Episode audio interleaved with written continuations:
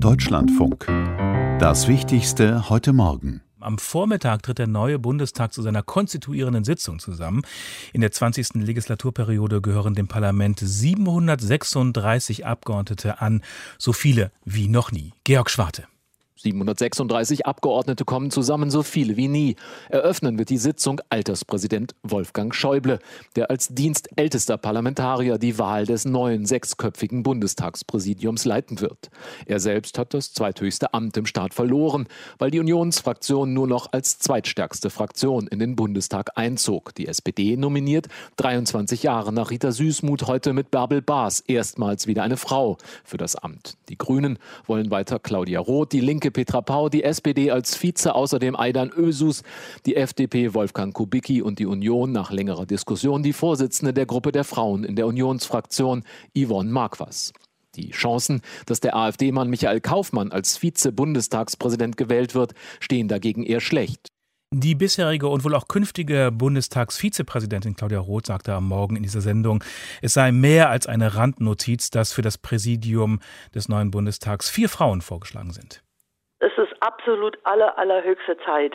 Der Deutsche Bundestag ist die Herzkammer unserer Demokratie. Er repräsentiert die Menschen in unserem Land, die Bevölkerung. Und es ist einfach eine Schieflage, wenn so deutlich weniger Frauen im Deutschen Bundestag repräsentiert sind. Und die Tatsache, dass jetzt mit Bärbel Baas eine Frau Kandidatin für das zweithöchste Amt in unserem Land ist, und das ist der Bundestagspräsident oder die Präsidentin, das ist ein wichtiges, wichtiges Signal. Der türkische Staatspräsident Erdogan hat im Botschafterstreit ein Signal der Entspannung gesendet. Vorausgegangen waren diplomatische Erklärungen der betroffenen Staaten. Felice Krükekoll. Am Nachmittag hatte zunächst die US-Botschaft in der Türkei einen Tweet abgesetzt. Darin teilte die Vertretung mit, sie halte sich an Artikel 41 des Wiener Übereinkommens über diplomatische Beziehungen. Dieser Artikel besagt, dass sich Diplomaten an die Gesetze und Vorschriften des aufnehmenden Landes halten und diese respektieren und sich nicht in innere Angelegenheiten einmischen. Diesen Post teilten anschließend die Botschaften, die vor einer Woche die Notiz zur Freilassung des inhaftierten Mäzens Kavala unterstützt hatten, unter ihnen die deutsche Botschaft in Ankara.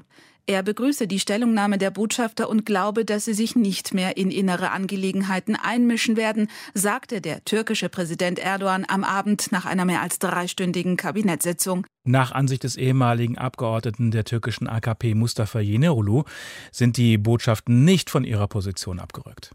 Sie haben nur gesagt, äh, dass oder dass sie sich nicht in die inneren Angelegenheiten der Türkei einmischen und auch in Zukunft wohl nicht einmischen werden. Das bedeutet, dass sie ihre Haltung auch nicht als Einmischung verstehen. Denn sie äh, unterstreichen ja, dass das Europäische Gerichtshof für Menschenrechte im Jahre 2019 ein sehr klares Urteil gefällt, äh, gefällt hat und äh, die Freilassung von Kavala nach dem Urteil des Europäischen Gerichtshofs für Menschenrechte äh, vonnöten ist. Erdogan hatte aber das als äh, Triumph gefeiert und äh, Wozu das dann führen wird, äh, wissen wir nicht. Jedenfalls also, hat das Ganze nicht Kavala gedient. Der Medizinrechtler und Arzt Alexander Ehlers hält die Corona-Lage in Deutschland für beherrschbar. Im Deutschlandfunk sagte Ehlers, durch die Impfquote von rund zwei Dritteln sei die Lage massiv anders als vor einem Jahr. Wir werden sicherlich nicht verhindern können, dass sich weiterhin Menschen mit dem Coronavirus anstecken.